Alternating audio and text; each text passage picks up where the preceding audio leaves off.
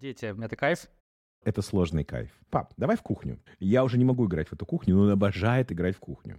Твоя задача не воспитывать ребенка, а воспитывать себя. А когда мы пойдем в какое-то новое местечко? Да я совсем все разберусь, я совсем справлюсь, сейчас просто еще навалюсь. Я говорю, я тебя люблю, а ты слышишь, уйди. Схожу в садик, уже привык. Нифига себе, оно вот оказывается так работает.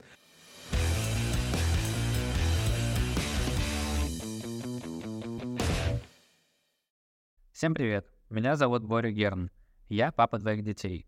А еще я активно изучаю тему родительства. Я веду телеграм-канал «Папа делает так» и записываю этот подкаст. Здесь мои гости, другие папы, делятся своими историями и опытом семейной жизни. Сегодня у меня в гостях будет мой бывший коллега Миша Чернышов. Многие знают его как талантливого маркетолога, но сегодня мы узнаем о нем больше как о папе. Мы обсудим миссию родительства и узнаем, как растить детей, которые станут круче и лучше нас. Миша э, поделится целями своей семьи и расскажет, когда и зачем нужно ходить к семейному терапевту. Миша, привет. Очень рад тебя видеть и слышать сегодня. Боря, привет. Спасибо, что позвал свой подкаст. Давай начнем с того, что ты немножко расскажешь о себе. Э, как ты пришел в ту точку, где ты сейчас находишься, и какие значимые события были на твоем пути? Меня зовут Миш Чернышов. А, я сейчас а, с точки зрения работы управляю брендом InDrive в 48 странах. А, я отец двух прекрасных детей и муж э, прекрасной жены. Живу в Загребе, это столица Хорватии. Работаю на разные страны. Работаю везде, где есть интернет. Как я пришел в эту точку? Слушай, да, как это, долго шел, шел и пришел. Э, я с 2001 года занимаюсь э, маркетингом в начале международных рекламных агентствах, публицист групп, э, занимался медиапланированием и медиастратегией, а потом был директором по маркетинг-коммуникациям Теле2 Россия, потом был директором по маркетингу Теле2 Хорватия, был директором по маркетингу компании Йота, ВКонтакте социальная сеть и больше пяти лет возглавлял маркетинг в Додо Пицце, вначале в России, потом в Великобритании. А сейчас InDrive, и параллельно еще преподаю в Британской высшей школе дизайна и бываю гостевым лектором в Сколково и в Стокгольмской школе экономики. Очень насыщенно. Сколько тебе сейчас лет? Мне 44 года. Огонь, огонь. А, давай ближе к теме нашего подкаста. А, дети, это кайф? Дети — это сложно, но это очень сложно. Это сложный кайф. Это то, что очень много забирает очень много дает. И мне кажется, такая штука, которая тебя очень сильно воспитывает тоже. Можешь ли ты назвать себя счастливым родителем so far? Сейчас да. Сейчас, вот прям в конкретный момент да. Но это у меня был такой роллер-костер, когда а, родилась первая дочь, а, Василиса. Ей сейчас уже 12 лет скоро будет. А, то я вообще не представлял, что такое дети. Я не понимал, что такое отцов, отцовство. И честно скажу, я был, наверное, не самым осознанным, не самым, самым лучшим отцом. Просто потому что я не знал, что это такое. И в этом плане, конечно, большой респект моей супруге, которая взяла на себя а, вот именно такой осознанный подход и понимание, что такое ребенок. Очень много читала литературы, очень много рассказывала мне. И я был такой, знаешь, отец выходного дня, потому что я в основном летал. Я с понедельника по пятницу был где-то вне дома а, и часто видел дочку только на выходных. Э, так было не всегда. Первые, наверное, 2-3 года я был в Загребе, потом я начал летать много. И поэтому я вообще не очень понимал, что это такое. Когда родился второй сын, э, Серафим, ему сейчас 4 года, он рождался очень сложно, это отдельная история, он вообще не должен был родиться, и, скажем так, у моей жены на 20-й неделе беременности диагностировали э, потерю беременности. Но благодаря ее там, стойкости и выдержке она провела в больнице полгода. А, он родился, родился абсолютно здоровым парнем. Но у нас закончились на тот момент силы у всех. И у меня, у моей супруги. И он родился абсолютно другим. Он был... Он очень плохо спал. И, наверное, это самая большая пытка для матерей особенно. И это было очень тяжело, прям безумно тяжело. То есть мы еще шутим, мы, мы шутим так, что если бы Серафим у нас родился первый, у нас бы никогда не было второго ребенка. И в этой шутке, я думаю, отчасти много правды. А, но где-то через полтора года он начал нормально спать. И вот тогда мы начали возвращаться к себе, э, к, э, ну, к нормальной жизни, можно так сказать. Вообще, или вообще к жизни, даже не как просто к жизни начали возвращаться. Но вот э, этот период был, наверное, самый сложный период родительства. Но опять-таки огромный респект моей супруге Саше, которая практически брала все на себя. Я помогал, э, поскольку там, мог, но у меня, опять-таки, вот, наверное, э, после рождения Серафима у меня немного поменялись приоритеты между работой и семьей. До, до рождения Серафима у меня, честно скажу, у меня работа была на первом месте, а не дети и семья. Но после рождения Серафима у меня э, ценности и приоритеты тоже поменялись. А вот ты как раз затронул тему осознанного какого-то подхода к родительству. Вот в чем разница между тем, что было раньше, и тем, что сейчас? В чем осознанность проявляется? Думаю, вначале это вот то, как, наверное, воспитывали, ну, по крайней мере, меня мои родители. Это, знаешь, некая такая интуитивная штука, и ты думаешь, что ребенку, ну, по сути, что нужно, да, чтобы там его накормили, надели, одели и дали ему кровь и так далее, что по факту оказывается не совсем так. И а, для меня осознанное родительство — это понимание, что происходит сейчас с этим маленьким человеком, какой этап он проходит, потому что они проходят свои этапы развития, свои кризисы они проходят. И когда ты понимаешь, а, что, во-первых, а, ну, как ему помочь, потому что на самом деле ну, задача родителей, как мне кажется, это поддерживать детей и по, по максимуму стараться без, без травматизма э, помогать им стать самостоятельными. То есть вот это такую я вижу супермиссию любого родителя. И для меня осознанное родительство — это вот именно понимание, что происходит, и как ты можешь действительно помочь, именно правильно помочь ребенку. И особенно, когда ты можешь понимать, когда ну, что-то не так, когда ребенок себя там плохо ведет, когда он кричит, когда там, не знаю, он э, плохо спит, э, не дай бог болеет и так далее. Вот, вот, вот осознанность проявляется там. И я помню, когда нас выписывали из роддома первого, то одна из докторов, она сказала такую фразу, ну все, теперь ваша задача — это его кормить и любить. И вот, вот, наверное, осознанность — это в понимании того, а как, как правильно любить ребенка. Да? Что у нас у каждого есть свое проявление любви. Не, не даже не только по отношению к ребенку, а к другому человеку. Но вот понимание того, а что реально нужно этому маленькому человеку, как ты действительно можешь ему, ну не то что правильно, а, скажем так, а, лучше его подготовить к этой жизни, вот, наверное, в этом и есть осознанность. А в чем все-таки вот э, разница между твоим подходом к, ну, давай скажем, воспитанию Серафима и Васи? О, это очень классный вопрос, э, спасибо. С Васей я просто был рядом, просто был. Э, и а с Серафимом я активно рядом. Сейчас объясню, в чем разница. А, Разница в том, что я понимаю, что Серафим, я тоже, к сожалению, провожу не очень много времени, потому что я очень рано ухожу на работу, и вечером прихожу, он часто уже спит. То есть он тоже, по сути, видит меня на выходные. Но я понимаю, что для него очень важно, как для любого ребенка, это качественное проведенное время с а, отцом. Не количество времени, не сколько времени я был рядом, не знаю, сидя в телефоне. Ему вообще вот, вот это как раз ему абсолютно не нужно, и более того, ему такой, ну, я ему ничего не дам. Но если я рядом действительно искренне, а, с ним увлекаюсь, увлекаю всего в игру. У него есть несколько игр. Он, например, очень любит играть в кухню. Я уже не могу играть в эту кухню, но он обожает играть в кухню. И он все время говорит, пап, давай в кухню. А, и он так смотрит на меня и говорит, а мне не надоело, потому что он понимает, что я часто говорю, Серафим, мне надоело, давай что-нибудь другое. Я говорю, ну давай. Вот. И мы играем с ним в кухню, и он действительно требует, не требует, а он хочет, чтобы я вовлекался. Мы с ним, у него там разные игры. Мы то покупаем, то продаем, то готовим что-то и так далее. Для него это важно, потому что через игру он, ну, по сути, познает мир. И вот это вот именно активное вовлечение и активное а, проведенное время, наверное, в этом и есть а, а, а, основная штука, которая отличает меня с Серафимом, меня с Василисой. Потому что с Василисой я, к сожалению, часто просто был рядом но часто не играл и не вовлекался в ее игры, потому что не понимал, насколько это важно для ребенка и для его развития а вот именно активное вовлечение в, и вот это качественное проведенное время. А есть ли разница вот между подходами а, к мальчику и девочке? Есть ли вот э, тоже а, какая-то разница в том, что большой гэп между детьми в возрасте? Я думаю, эта разница больше, там, скажем так, у меня в голове была, потому что первое, когда родилась Василиса, и мы поймали вот себя с супругой на этом, мы были недостаточно тактильны с ней. И это не потому, что мы не хотели, а потому, что мы не умели. Потому что у нас так интересно, в наших семьях мы сами получали не так много тактильности, я имею в виду обниманий, дурака валяний и так далее.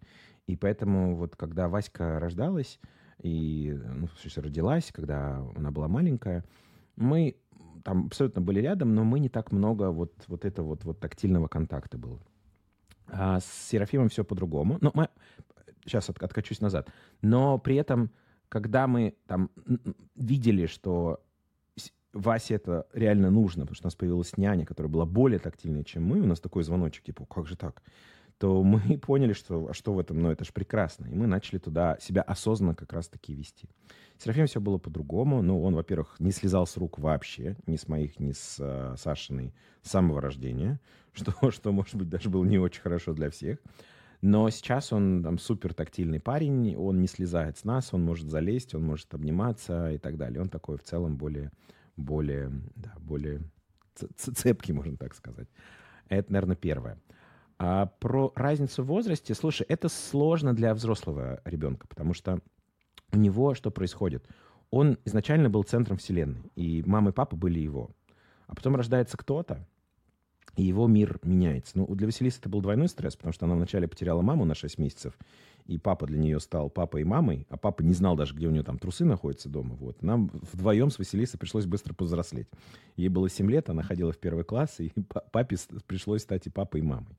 И она прямо, даже фотографиям вот смотрим, она прям сильно выросла за эти полгода, она прям, ну, сильно выросла. Но при этом в этом был большой плюс. Мы с Василисой очень сильно сблизились за эти полгода, и у нас вот прям произошел такой супер коннекшн. Но когда родился Серафим, во-первых, у Василисы у него было некое такое разочарование, типа, блин, во-первых, чувак постоянно орет, во-вторых, с ним не поиграешь, а в-третьих, он забрал маму и папу. Ну, то есть, ну, какая-то фигня вообще произошла. А, но а, а для Серафима другого мира не было, да, он родился, у него всегда была сестра, у него всегда был мама и папа, то есть у него, у него не, нет представления, что как-то может быть по-другому. И, конечно, и Серафиму тяжело тоже, потому что он, он просто боготворит Василису, она для него просто вот самый любимый человек.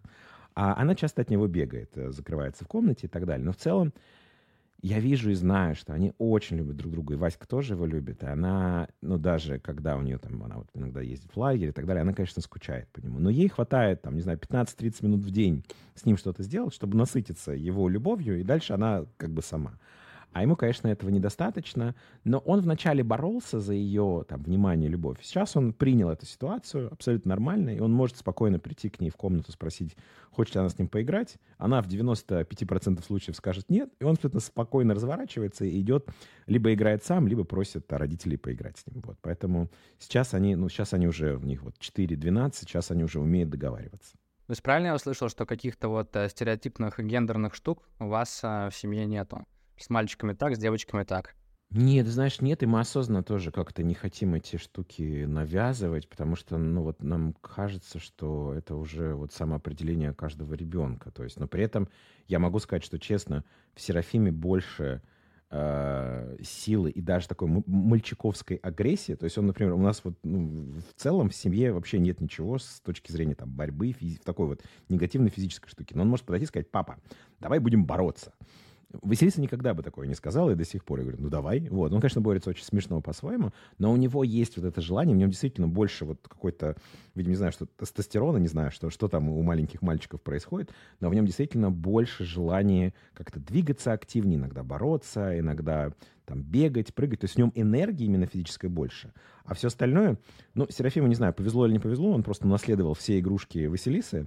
Вот, поэтому он спокойно может играть в кухню. Он, если хочет, он даже может поиграть в куклы, он может поиграть в каких-нибудь зайчиков, но предпочитает вот Лего, кухню, и у него еще есть вот э, такие вот Marble Run, это такие шарики, которые гоняются, он тоже их очень любит. Вот это его, скажем так, основные любимые игрушки. Следующую подводку сделаю как э, продукт-менеджер. А, можно ли какие-то вот промежуточные результаты тебя как родителя посмотреть э, через призму Васи на каких-то результатов? То есть какой traction, типа вот ей уже 12 лет, ты сказал, да? А, я вот увидел такую цитату а, у тебя в Инстаграме, что в свои 10 лет э, твоя дочка во многом превосходит тебя в этом возрасте. Вот как ты считаешь, э, как так получилось? Что вы такого делали, что произошло вот так?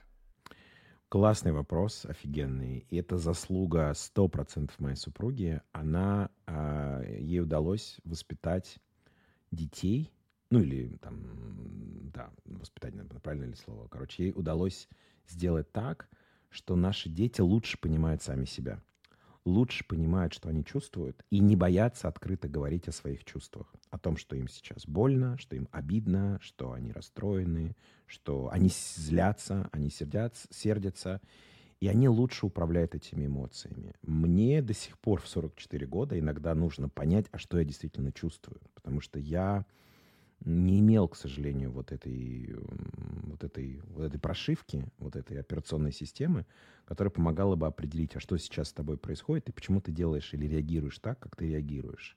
У них это уже на уровне биоса, и это безумно круто, когда я вижу, как Серафим говорит, я расстроился, мне нужен пледик. Он понимает, что у него есть комфортная штука, его плед. У него есть плед и динозавры, которые его успокаивают. Он их забирает. Он идет, он может полежать даже, если у него прям что-то, обняться.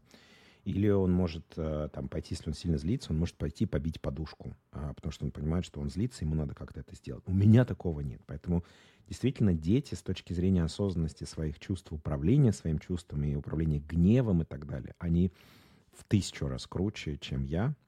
И в этом низкий поклон Саше, которая а, артикулирует, э, что они могут чувствовать, что при этом можно сделать, что не очень можно сделать и так далее. И у них это остается. Поэтому они оба в этом плане очень крутые. Вот. Я заметил, кстати, что когда дети взрослеют, они часто начинают закрываться от родителей. Э, вот, удается ли вам как-то вот сохранять близость и доверие, э, ну, в первую очередь, с Васей? Ой, это тоже хороший, очень сложный вопрос, потому что я, честно, я очень боялся этого, и честно скажу, у нас даже был какой-то период такого отдаления с дочкой, и я думаю, что это было связано с тем, что я просто не понимал, там, что с ней происходит и как вообще на это реагировать.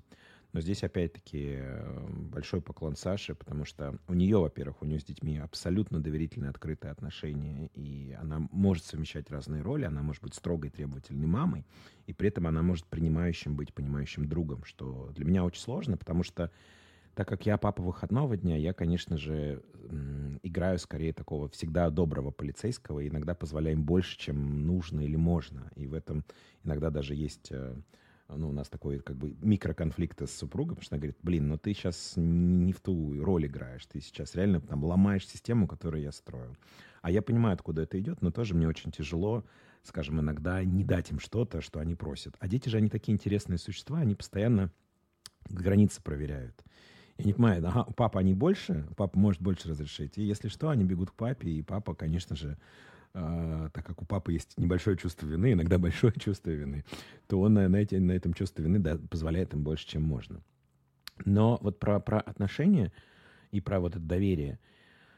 Э, очень классно, что я вижу, что вот сейчас у нас с Василисой, там у меня с Василисой есть вот какие-то ритуалы, которые мы сохранили, когда мы вечером, вот я прихожу после работы, обычно прихожу поздно, часов 8-9, и мы всегда минут 20-30 просто болтаем обо всем. И она э, начала даже иногда спрашивать меня. Вот вчера она спросила, папа, что ты ел на завтрак? А что интересно у тебя случилось на работе. И при этом она повторяет вопросы, которые я ей задаю. То есть я задаю, а что интересно у тебя случилось? А она как бы мне обратно. И я понимаю, что вначале она задавала просто, ну, потому что папа так задает. А сейчас ей искренне интересно, потому что ну, я рассказывал, что вот мы сейчас там будем снимать документальный фильм, рассказываю, как это. Она расскажи, а как это? То есть она искренне интересуется. И вот такие моменты, вот такие 20-30 минут перед сном, когда мы вдвоем болтаем, и она рассказывает что-то про себя, про школу и так далее, это, самое ценное время, которое есть у меня с дочкой, и это вот прям наше время. И иногда Саша, она говорит, все, уже пора спать, все, уже пора спать. Я говорю, ну, ну дай нам, пожалуйста, еще, еще пять минут. Вот. Я понимаю, что опять я нарушаю, на самом деле, вот те границы, эти правила, которые есть. Но я понимаю, почему я это делаю, потому что мне самому очень кайфово от этого, потому что мне, правда, вот, вот очень важно не потерять друга э, в, в дочке, которая у меня есть. Мне кажется, самое время процитировать э, Сашу. Э, она сказала, быть родителем — это работа. Но работа не детьми, а работа над собой только и исключительно. Вот э, как ты прокомментируешь это? Ой, слушай, это очень классная фраза, да, которая Саша действительно дошла, и как-то она сказала мне об этом, и сказала, блин, это очень глубоко, потому что действительно наши дети — это отражение всех наших проблем, травм, э, всех плюсов и минусов, потому что дети — это, ну, там, 90%, ну, во-первых, это наша генетика, и генетически там тоже много чего интересного передается. А во-вторых, ну вот все наши, скажем так, недочеты в самовоспитании или в отношении друг к другу, или в отношении к другим людям, они автоматом передаются, неосознанно передаются детям. Поэтому если ты можешь перепрошить себя, то ребенок, как твое микрозеркало, оно автоматически перепрошьет тоже, оно заберет от тебя это. Поэтому твоя задача не воспитывать ребенка, а воспитывать себя, потому что ребенок неосознанно забирает у тебя все, он копирует многие вещи. Потому что если ты говоришь, что нельзя, там, не знаю, грызть ногти, но при этом грызешь ногти, да хоть сто раз ты это скажи. Все равно ребенок будет грызть ногти, потому что он понимает, что, блин, ну одно говоришь одно, делаешь другое. И так далее. Поэтому, да, действительно, воспитание детей — это сто процентов воспитание себя и только себя. Когда ты дошел до этого осознания, что ты поменял в себе? О, сложный, хороший вопрос. А, я как раз дошел, наверное, до этого, когда Василисе было там уже 3-5 лет. И я понял, что дети, они прям повторяют э, то, что делаем мы, и э, что мы можем сильно травмировать детей, если мы сами травмированы. Ну, во-первых, я сделал две э, вещи. Во-первых, я полностью бросил пить. Это было как раз лет, ну, там было 35-36, да, значит, Василисе было где-то 4-5 лет. Потому что я понял, что я не хотел, потому что когда я выпивал, сильно выпивал, а мне было такое, я мог вести себя агрессивно и не очень корректно по отношению к, к Саше. К, к ребенку никогда, но к Саше. Я не хотел, чтобы у меня такие штуки проявлялись, чтобы ребенок вообще когда-либо это видел. И второе, за что тоже большое спасибо Саше, мы пошли на семейную терапию, мы пошли к психотерапевту, где мы начали э, проговаривать какие-то вещи, которые мы э, у, у любых э, отношений есть. Это не только обязательно в отношениях между супругами, это может быть отношения между партнерами, между там, людьми в работе, в бизнесе и так далее.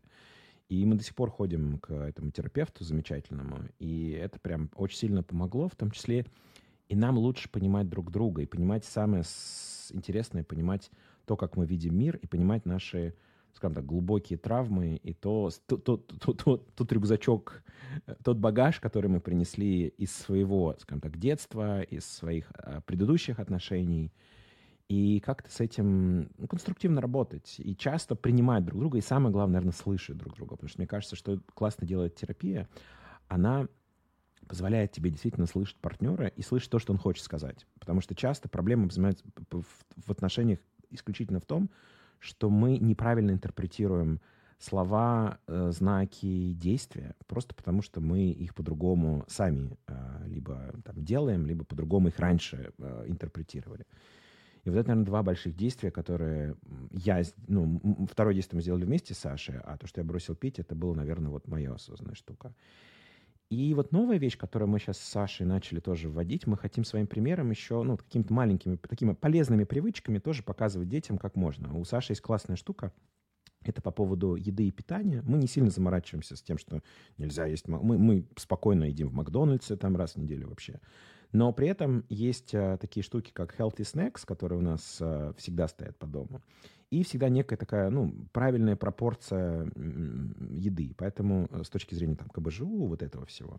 А, и дети просто это видят. Они, вообще дети, они интуитивно питаются очень гораздо круче, чем любые взрослые. Они понимают, что они сейчас хотят. Главное им как бы предоставить максимальную вариативность. Они сами, то есть им дать вариативность, они сами все соберут. Они сами откроют холодильник. Если они хотят яблоко, они возьмут яблоко, съедят яблоко. Либо идеально, чтобы это яблоко вообще было у них перед глазами. А, тогда они его съедят. А, вот, наверное, это. И, ну да, и какие-то маленькие привычки, типа, там, в идеале гулять, проводить там время на воздухе. И мы еще очень любим, как семья, это прям наша вот, вот вещь, где мы очень много инвестируем. Мы очень любим маленькие путешествия. И стараемся, если у нас выходные вместе, то каждые выходные куда-то хотя бы на день или на два куда-то уезжать. Вплоть до того, что вот Серафим, если он уже там три недели никуда не ездил, он все время спрашивает, а когда мы пойдем в какое-то новое местечко? Вот у него есть такая фраза, мы такие, ага, все, пора уже идти вывозить. Вот, наверное, такие штуки. Ты затронул интересную тему про терапию. Я думаю, что сейчас многие начинают до какой-то личной терапии доходить, до потребности э, посещать эту историю. Но вот семейная, мне кажется, может быть, специфика моего окружения, но я узнаю мало таких примеров. Вот э, как ты считаешь, кому и когда надо туда ходить, э, и что от этого можно получить? Наверное, тем, у кого есть на это запрос, у нас запрос был очень конкретный, потому что у нас был кризис э, в отношениях, и в любых отношениях всегда есть кризисы. И вообще кризисы — это классная штука, потому что они выводят человека и отношения на новый уровень, потому что всегда это какая-то ну, какая переломная точка. И там есть теория там, кризисов. У кого-то там 3 года, у кого-то 7 лет. В общем, там, если в разных литературах разные штуки. И дальше у меня это, Саша это не первый брак, у Саши со мной тоже не первый брак. И мы понимали, что ну вот если сейчас мы этот кризис не пройдем, ну дальше мы просто выйдем вот с этими граблями, ну, в другие отношения, и будем с этими граблями ходить дальше. Так зачем же ходить с этими граблями к другим людям, если мы можем с этими граблями сами попробовать разобраться? Поэтому это был такой запрос с двух сторон, но здесь опять-таки Саша была таким очень мягким инициатором и сказал, давай попробуем. И я честно скажу, я вначале был очень скептичный, такой типа, блин, да что, я сам все знаю, знаешь, вот как обычно мужчина, да я совсем все разберусь, я совсем справлюсь, сейчас просто еще навалюсь там больше в работу и вообще всех спасу, что, конечно же, неправильно. То есть у меня всегда раньше это был уход в работу. Или вообще, или у меня тоже была такая ужасная черта, это уход от конфликта. Потому что мне казалось, если ты уйдешь от конфликта в молчании, оно само рассосется, оно не рассасывается, накапливается, это очень тяжело. Поэтому отвечаю на вопрос, кому нужно, это тем, кто проходит кризис. А кризис мы проходим. И дальше, по сути, кто такой терапевт а, или психолог? Это человек, это проводник, который говорит, слушай, я понимаю, что у тебя сейчас там перевал сложный, но я могу тебе помочь вот пройти через этот перевал, с меньшими потерями и даже показать там варианты дороги, в котором ты можешь пройти, и как, и как вы можете вместе этот перевал пройти. Потому что это нормально, все проходят этот перевал. И терапевт еще, он, он как медиатор, он помогает, вот сам вот о чем я говорил, он помогает еще слышать друг друга, что тоже супер важно и супер ценно, потому что ты понимаешь, ага, так вот оказывается, что ты слышишь, а я-то вообще другое говорю. Я говорю, я тебя люблю, а ты слышишь, уйди, вот, вот и так далее. Вот. Поэтому если вы проходите кризис в отношениях, легче пройти его с помощником. То же самое, как легче, там, не знаю, с тренером или с коучем добиться лучших результатов в работе или в чем-то другом. Появляется какая-то среда, какой-то фреймворк а, взаимодействия между вами, вот, и это какая-то такая помощь действительно преодоления а, сложившихся проблем. Мы обсудили, что важно а, смотреть на себя с точки зрения того, как э, дети тебя воспринимают, а как влияют отношения между родителями на детей? Э, как они это считывают и какими должны быть отношения, чтобы дети выросли здоровыми и счастливыми? Ой, какой хороший сложный вопрос. Сейчас не хочется как это цитировать э, классиков и э, хочется действительно от себя что-то сказать. Э, ну, дети, во-первых, дети учатся отношениям через отношения между родителями. То есть у них же вообще нет понимания, как, как, как отношения строятся. Это первое. Второе, для детей вот это вот, особенно чувство там безопасности, мира или, или не мира, или угроза, оно тоже идет от, от того, как родители друг с другом. И круг чуть шире. Это родители там, с миром, с друзьями, родители со своими родителями, с бабушками, дедушками и так далее. Поэтому я думаю, что здесь есть как бы эмоциональная часть такая и, и, и, и как это рациональная часть. И я думаю, самое важное это как раз эмоциональная часть, потому что вот эта эмоциональная там интеллект. И вообще, я, думаю, что первая штука, что закладывается у ребенка, да, при, при, после рождения, это вообще его отношение к миру. Мир, он, он опасный или безопасный? Мир, он добрый или злой? Мир, он хороший или плохой? Вот такие вот простые штуки, они закладываются в самом начале. И это вот первые там 2-3 года, потому что дальше, если ребенок растет в безопасности и в понимании, что в целом мир хороший, в целом а, а мир не будет меня обижать, а, то дальше у ребенка просто там раскрываются крылья, и он идет навстречу этому миру, он начинает его изучать. То есть он не боится, там, не знаю, подойти, сделать что-то, попросить что-то, попробовать что-то новое и так далее. И я думаю, здесь как раз вот в отношениях родителей это то, как родители ну, транслируют там, то, как, как они видят мир, и то, как они относятся к друг другу. Там, забота, поддержка, конфликты, опять-таки, конфликтовать нужно, и даже нужно конфликтовать перед детьми, потому что дети тоже должны учиться конфликтовать. Но это вопрос, как вы конфликтуете. Вы конфликтуете там токсично или экологично. Вы можете спокойно сесть и обсудить вещи, которые вас не устраивают. Или вы, там, не знаете, срываетесь на крик и там позволяете себе какие-то нецензурные вещи. Вот. Поэтому дети они, к сожалению или к счастью одновременно, они полностью копируют эмоциональное и рациональное поведение родителя, и они учатся взаимодействовать друг с другом и с миром, потому как родители взаимодействуют прежде всего с друг с другом, потому что это то, что они видят там, ну, процентов, если они не ходят вначале в школу, в садик, это процентов 90-95, потом это, конечно, процентовка уменьшается там до 30-50, потому что у них появляется школа, садики, и там они еще смотрят, какие модели существуют. Вот. Но в целом это вот фундамент, который закладывается в самом, в самом начале. А есть между вами какие-то определенные роли в семье, что папа делает, например, только это, а мама только это? Да, у нас роль, что Саша, она как раз-таки работает больше как мама и как э, человек, который полностью поддерживает нашу э, работоспособность как семья. То есть я даже шучу, что SEO на самом деле нашей семьи — это Саша. Я скорее партнер, который э, в, приношу в семью там какой-то свой second, second legal opinion, второе, второе мнение, и поддерживаю, э, ну, как, как, как и финансово и так далее, э, чтобы семья достигала каких-то своих целей. Ну, и поддерживаю всякие безумные и не безумные идеи, иногда их сам туда вбрасываю.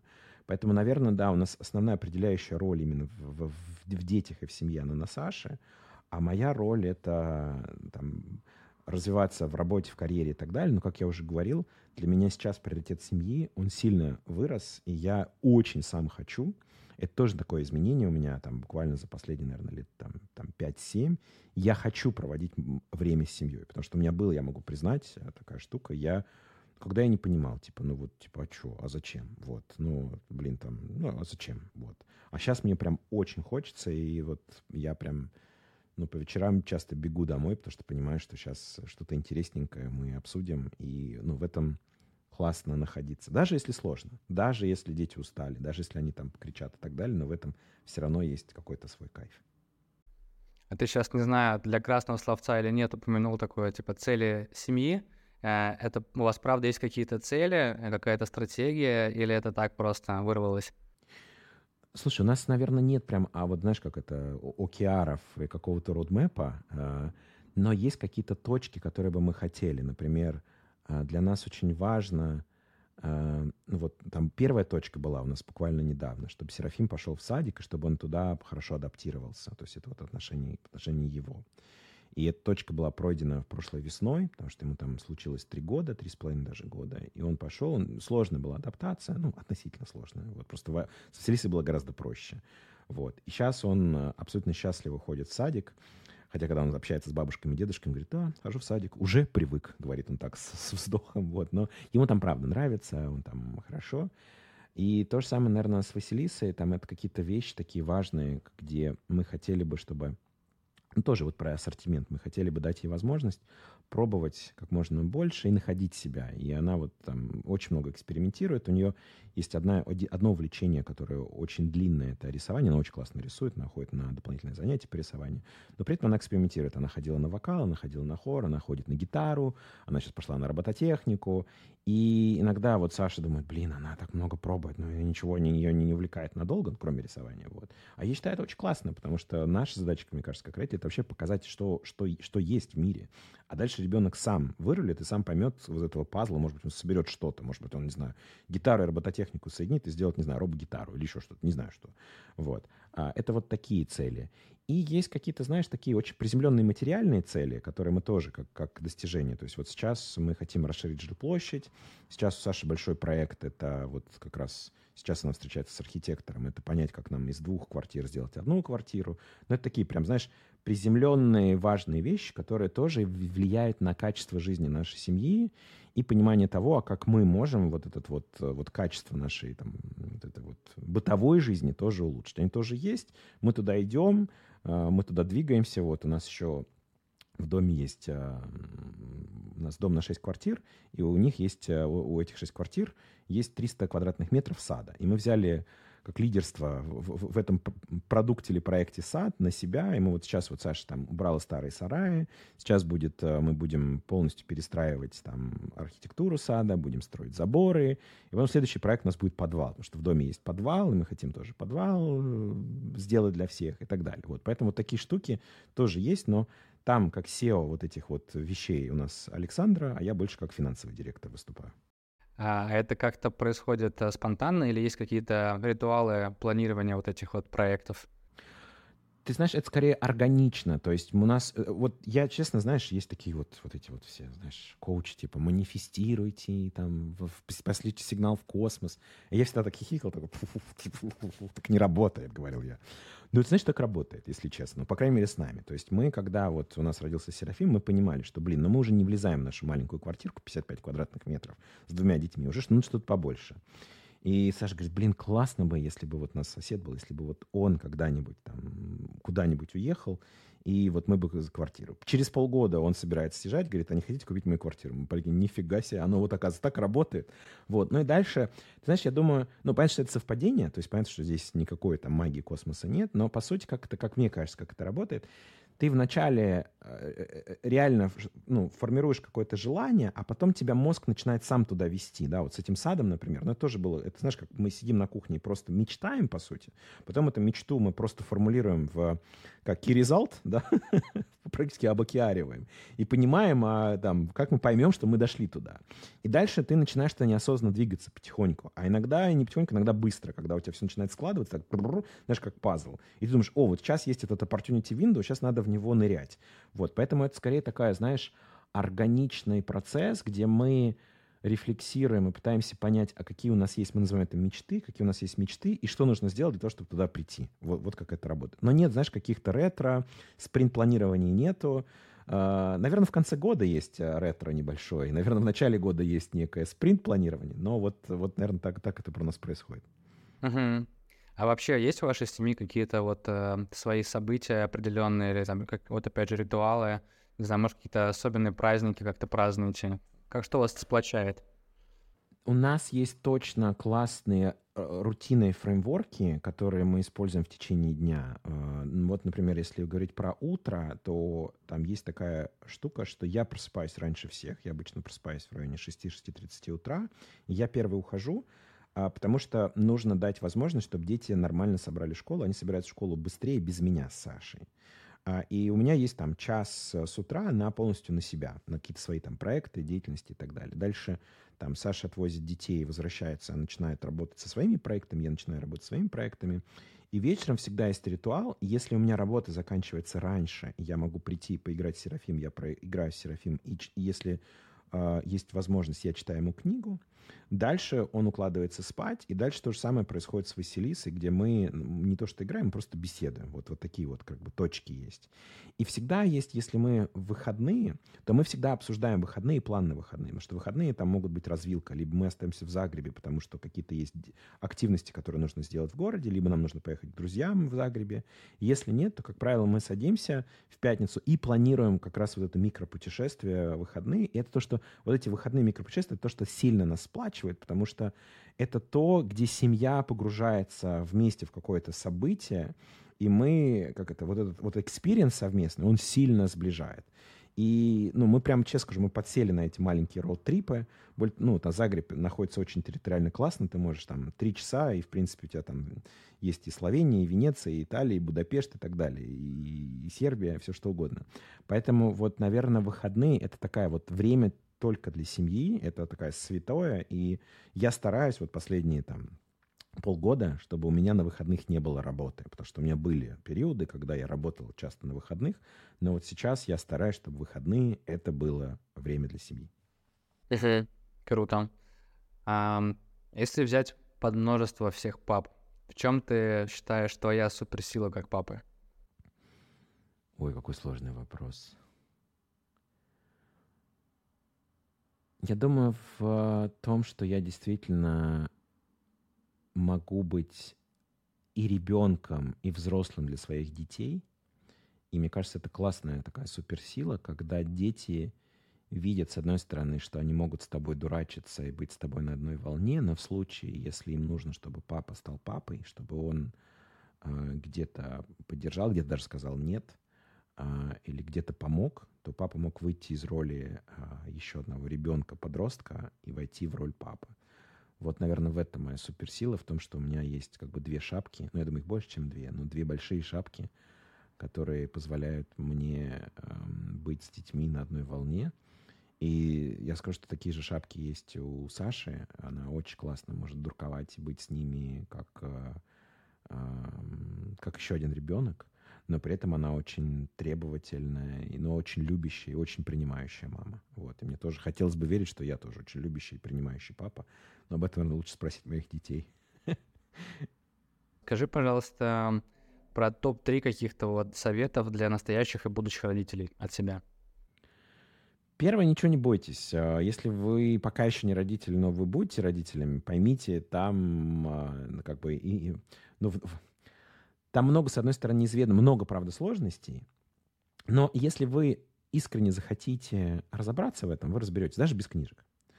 Второй совет все-таки это как раз про книжки, про детскую психологию. За последние лет 15-20 детская психология очень сильно рванула вперед. Вот проблема наших родителей заключается в том, что у них не было доступа к той информации, которая есть у нас. Есть прекрасные книжки, есть как э, книжки про медицину, педиатрию, типа а доктора Комаровского, хотя там кто-то, ну, в общем, и, не буду сейчас никого рекламировать, да, в общем, есть хорошие книги как по психологии, так и по педиатрии, поэтому не бойтесь э, и изучайте это. А, третье, наверное, тоже вот э, то, что сейчас в эпоху интернета, это и вот мне кажется, твой подкаст как раз выполняет эту роль. Это не бойтесь спрашивать у других родителей, потому что ну, очень часто мы делаем одни и те же штуки, одни и те же ошибки, и наступаем на одни и те же грабли. И это нормально. И, наверное, да, вот, вот три с половинкой — это не бойтесь спросить о помощи. Наверное, самая главная наша была проблема с Сашей в том, что мы, к сожалению, живем вдалеке от наших родителей, от бабушек и дедушек, и нам действительно не то, что было сложно попросить о помощи, у нас ее просто не было. Но родителям, особенно у которых первые дети или там несколько детей, или там ну, сложные дети, не бойтесь просить о помощи. Если это не бабушки и дедушки, то, ну, не знаю, просите или, не знаю, пробуйте, чтобы у вас были помощники, няни и так далее. Потому что действительно родительство — это сложная работа, это, это гигантская работа. И без помощи, ну, можно сгореть самому, если вы сгорите сами, то, к сожалению, ваши дети не будут, э, не будут счастливы от этого. Поэтому не бойтесь просить помощи. Последний вопрос. Эм, оставь послание в будущее для вашей семьи. Каким ты хочешь, э, чтобы вы были через 10 лет? Привет, семья. И это послание с 2023 года. Э, сейчас 2033 год — и я надеюсь, что Василиса уже закончила э, вуз, уже нашла себя, э, что она живет где-то рядом, счастлива, и при этом мы остаемся друзьями. Серафим к этому моменту уже ходит в high school и остается таким же уверенным и умным, э, каким он является в 4 года.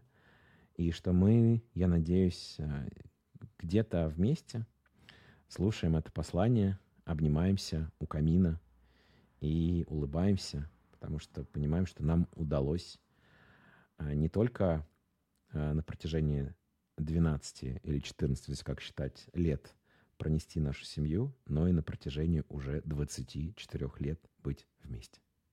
Кайф. Спасибо большое тебе, было очень интересно поболтать. Спасибо за честный разговор. Борь, спасибо большое, что позвал. Очень классная идея с подкастом и классную штуку ты делаешь для всех текущих и будущих родителей. Спасибо тебе большое. Удачи с подкастом. Спасибо. Пока. Пока.